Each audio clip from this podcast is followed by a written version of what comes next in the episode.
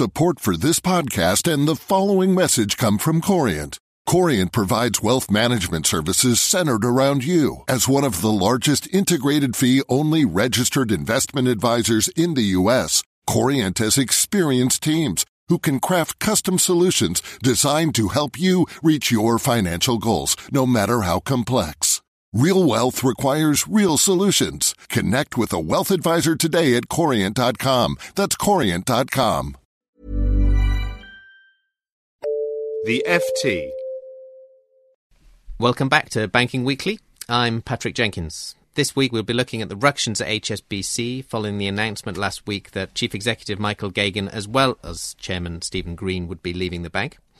After that we'll turn our attention to Britain's Independent Banking Commission. How far can it go in reforming the sector? We'll then hear from Justin Baer in our New York office, in Stateside, our new feature from the US, and finally UniCredit. After the struggles in the boardroom there, who will take over from Alessandro Profumo? Joining me in the studio today is Miles Johnson, our investment correspondent. Hello. So let's start off with HSBC. It trickled out rather slowly and maybe rather more quickly than HSBC would have liked, but by Friday they'd come out and confirmed that Michael Geoghegan as chief executive would be leaving the bank, as well as Stephen Green, the chairman. So we've got two new bosses there. Stuart Gulliver coming in as chief executive as of the end of the year, alongside Douglas Flint as chairman. Miles, you've been talking to investors about this. What's the feeling out there? Well, they're slightly shell-shocked in some ways. I mean, I think the way this information came out, first sort of staggered, and then in this sort of rather large, sort of dramatic announcement, I think, you know, there was a bit of confusion as to what was actually going on at the bank. But from the investors I've spoken to, they actually seem relatively happy with the outcome. So the individuals, they've got no problem with. I think Douglas Flint, as finance director, has done a great job, and he's probably very comforting as a potential chairman. Yes. I think everyone seems to be pretty content with Flint. He seems like a sort of safe pair of hands. I think the question actually hangs over Stuart Gulliver. Mm-hmm. One leading institutional investor described to me Mr. Gulliver as being a sort of unknown quantity at the moment. His lack of retail banking experience is seen as potentially being a bit of a gamble on the part of the bank. And so Mr. Gulliver's been at the bank for 30 years. He's the head of the investment bank at the moment. But I guess the bank would point to his experience in certain overseas areas, covering lots of different areas, not just core investment banking. So it'll be, and since January, he's had these additional responsibilities for the whole of kind of universal banking across Europe, Middle East and Asia. But as you say, investors are not necessarily comforted by 9 months of experience to get the top job. But then there is also, you know, one investor made the argument to me that HSBC is such a large organisation that the responsibility doesn't necessarily rest upon, you know, one individual, even if they are as key as the chief executive, and that he will clearly have huge sort of resources at his disposal and a very experienced team, which will be able to sort of guide him through any transition period. So I think there's a degree of sort of uncertainty amongst investors, but they are largely happy. I think they are certainly seem to be happier than if Geoghegan had sort of got what he wanted, which was to go up to be the chairman himself. Now, it does seem extraordinary. I mean, it chimes with what you're saying, but for any normal company or bank to lose a chairman, a chief executive, a finance director all at the same time, you'd have thought that would have huge ructions. But I think HSBC's share price fell something like 0.35% on...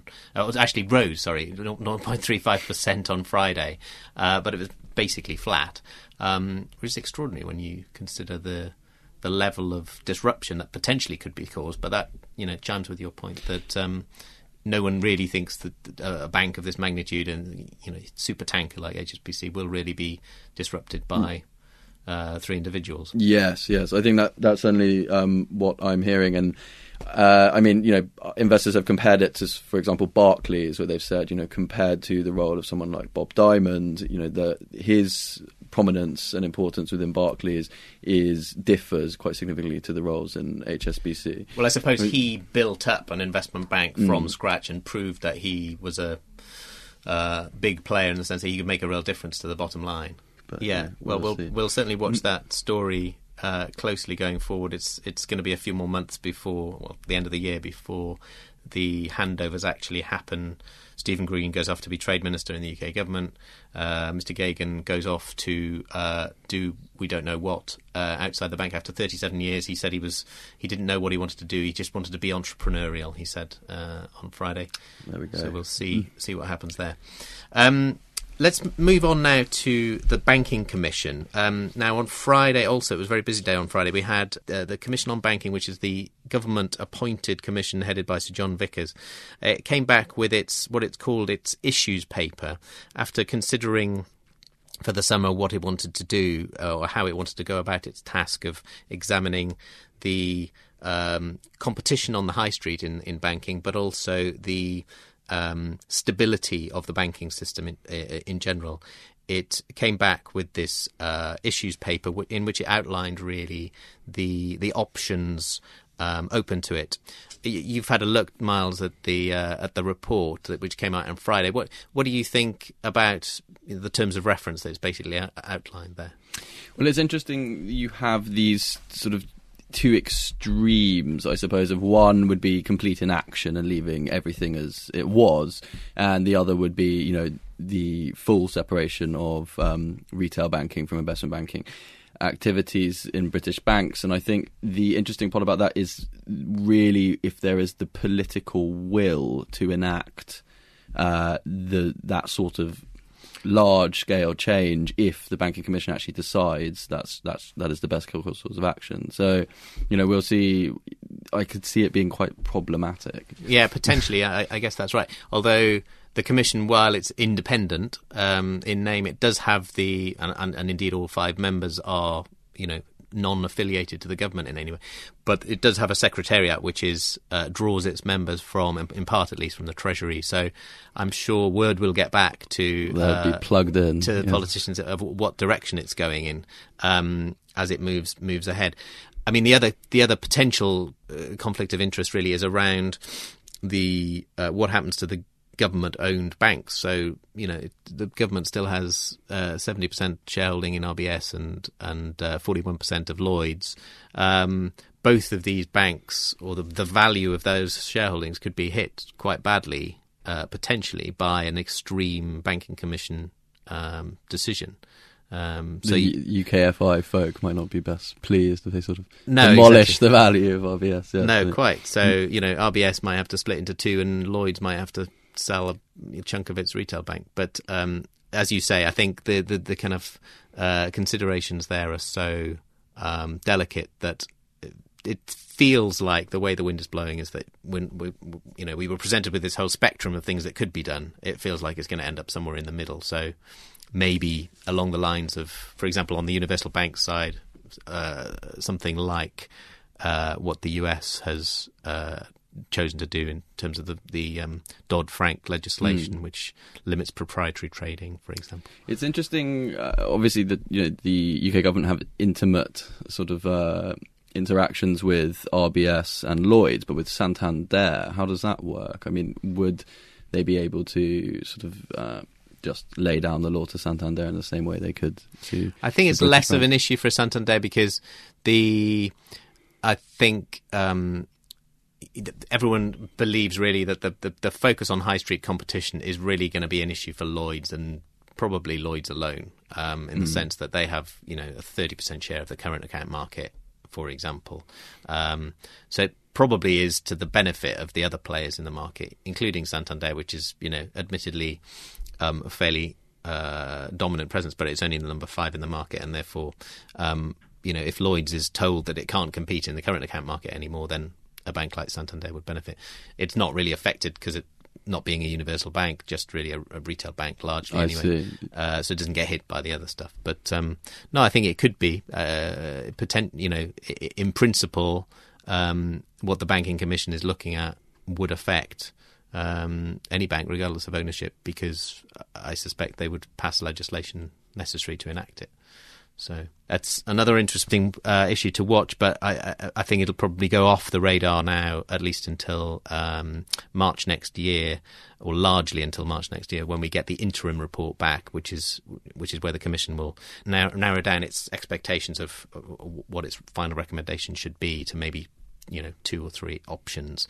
One thing to look out for in the interim, though, is that the Commission's planning to stage a whole load of public debates, question time style debates, at which the general public will have their chance to voice their opinions. We should make sure we go along to those. Yes, sounds fun. Let's move on now to our new regular feature, Stateside. This week, Justin Baer brings us the news from the banking sector in the US. Over to you, Justin. Thanks very much, Patrick. This week caps the end of another lackluster quarter for many financial services firms, yet another sign that trading activity remains weak. Many banks, who are still dependent heavily on their trading desks for revenue, had been counting on a pickup in market activity in September. That rally never materialized. Those fears were stoked again on Wednesday when Jefferies, an independent securities firm, reported on a call with analysts that trading activity had been, quote-unquote, painfully slow during the period. Indeed, the lack of volume and volatility has prompted a number of analysts to slash their earnings forecasts for the big banks. Expect more to come once the quarter officially ends on September 30th. We'll find out soon enough how accurate those forecasts will be. All of the big U.S. banks are slated to report results by late October. It's also worth noting that the new Oliver Stone film, Wall Street: Money Never Sleeps, opened this month. The original movie captured the imaginations of a generation of would-be traders and bankers and added a veneer of glamour to the industry. It'll be fun to see how the generation of Wall Street folks, now many of whom are veterans, view Stone's latest take on the industry and on the crisis that nearly destroyed it. But in some ways, their views cannot be as interesting as those of the young people toiling away in business school or in math class. Maybe several years before we know if the sequel was as powerful of a recruiting tool as the original. Back to you, Patrick, in London. So, Miles, what do you think of the new Wall Street movie? Well, I look forward to seeing it. I mean, I saw an article today in the FT, actually, was talking about the influence Wall Street had on attracting people into banking back in the 80s, which I found slightly strange, actually, because having seen Wall Street, I can't really see how it would... What's attractive about Michael Douglas? Well, exactly. I can't really see how it would really make, youngsters want to go into that industry. But it's interesting. I mean, the new Wall Street film, there was an article in The Economist which talked about how Oliver Stone had originally wanted to focus on nefarious hedge funds, sort of, driving the world economy into collapse, but instead changed his focus to an investment bank, which, according to The Economist, has quite a lot of similarities with a certain large US firm, which occasionally gets in trouble with regulators. So we'll see how they react to that. Indeed. Finally, let's move on to talk about UniCredit. This is another bank like HSBC with a leadership problem, albeit HSBC's is resolved. UniCredit's isn't. Rachel Sanderson is on the line in Milan now. So, Rachel, what's the latest on the UniCredit saga? What we're expecting now, Patrick, is that we're going to get, with every possibility, an announcement about the new management lineup on Thursday when UniCredit is holding a board meeting in Warsaw. This is, of course, a bank that is present in 22 countries, although it has an Italian base with a strong presence in Eastern Europe and Central Europe. So what we're looking at the moment, my understanding, is there has been some discussions, some sort of seesawing between the board members about who they're going to pick. There are two sides of the argument. One, some of the board members would like to appoint someone of international standing, and that person that they want most of all seems to be Andrea Orcel, who is the Executive Chairman of Global Banking and Markets at Bank of America Merrill Lynch. And then on the other side, there are those who would prefer to appoint an internal candidate, and that's most likely to be one of the four managing directors that are currently within UniCredit. And what about, it's Dieter Rampl, the chairman, that's likely to have the final say on this, I guess. Is he swinging one way or the other? The sense that I get at the moment is that possibly Mr. Rampl is swinging towards an internal candidate. The reason being, from sources I've spoken to, is that he is looking for possibly wanting to, as it were, have someone who will follow the line of Alessandro Profumo, the chief executive who left very dramatically last Tuesday after an overwhelming vote of no confidence from the board. Right, and what would that mean in terms of timescale? I guess it would mean someone could take over far sooner rather than leaving things up in the air for the rest of the year. No, I think I would imagine that would be entirely the case. You have an internal candidate, you have a board meeting on Thursday where we are expecting quite possibly for the new top management to be announced.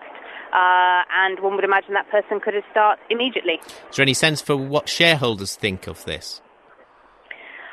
What you have, I'll tell you that the sort of main foreign shareholder beyond Libya, this is, BlackRock have kept very quiet about this. I've been in touch with them and they are refusing to comment on the situation. So with the Libyans keeping very quiet about this, who of course are the largest shareholder between the Libyan Central Bank and the Libyan Investment Authority and UniCredit with a stake about 7.5%, I suppose understandably they are keeping particularly quiet about this given that their increase of their shareholding in UniCredit was one of the reasons that Alessandro Profumo ended up exiting the firm at such speed, because the board said that he had not kept them sufficiently informed about the Libyans increasing their stake. So the position at the moment is that we haven't really got a clear picture of what's going on amongst those shareholders. What we do know is that the foundations, the Italian banking foundations, from my understanding, are favouring the idea of a big international figure taking over at the bank. But as we said, that still hasn't been decided yet. Now, the foundations are the organisations which control the balance of power, really, in UniCredit. Their ownership came as a legacy of UniCredit's previous life as a kind of succession of savings banks around the country. Is that right? I don't know if they control the balance of power. What we've seen in the bank is that the Italian banking foundations are powerful figures and voices within the governance of UniCredit. They do date from the very beginnings of the bank. You have which UniCredit has in its base, the Bank of Verona, the Bank of Sicily, the Bank of Rome, and the foundations that are directly related to these territories do still continue to have a say in the board. What we have seen with Alessandro Profumo is that he, in internationalising the bank, on some level upset the foundations, who felt that he was not paying sufficient attention to their needs and in particular to producing dividends, for example, and paying out dividends, that those foundations wanted those funds in order to undertake projects within their territories of Italy. So they are certainly a section of the shareholder base that any new and the new chief executive will need to pay attention to. And just one final thought on, you said the lead candidate there is Andrea Orcel from Bank of America Merrill Lynch. He's one of the best known bankers in Europe, certainly. He I think was also an advisor to UniCredit, or has been historically. How strong is the desire to get him on board, and why would that be? I think the situation is, just to clarify, that he is, as it were, in terms of if the bank chooses an international candidate rather than an internal candidate, he definitely seems to be the top choice. The reason why the bank would want to get him on board, I was just speaking to someone involved in this a moment ago who is very much in favour of him. They said this would send out an excellent message to the markets, if this came to pass, because it would be seen that, he's a very strong, very highly regarded international figure. He knows UniCredit intimately, having worked alongside Profumo at the bank for, all of the 15 years, undertaken major deals for Capitalia, the takeover of Capitalia by UniCredit. He also, of course, has an intimate knowledge of the investment banking business, which is an area that some, let's say, members of the board of UniCredit feel is something that the new CEO will need to concentrate on in order to build it up. Well, we'll watch very closely over the next few days, and particularly on Thursday when, Rachel, you think the decision could come on this. Thanks very much for joining us. That's sadly all we have time for today. All that's left for me to do is to thank Miles in the studio, Rachel Milan and Justin Baer in New York, Banking Weekly was produced by Rob Minto. Until next week, goodbye. For more downloads, go to ft.com/podcasts.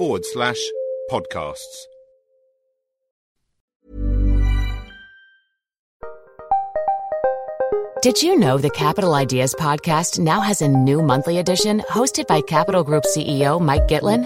Through the words and experiences of investment professionals, you'll discover who was their best mentor, what's a mistake they made that changed their approach, and how do they find their next great idea. Subscribe wherever you get your podcasts. Published by American Funds Distributors, Inc. Even when we're on a budget, we still deserve nice things. Quince is a place to scoop up stunning high-end goods for 50 to 80% less than similar brands. They have buttery soft cashmere sweaters starting at $50, luxurious Italian leather bags, and so much more. Plus, Quince only works with factories that use safe, ethical, and responsible manufacturing. Get the high-end goods you'll love without the high price tag with Quince. Go to quince.com/style for free shipping and 365-day returns.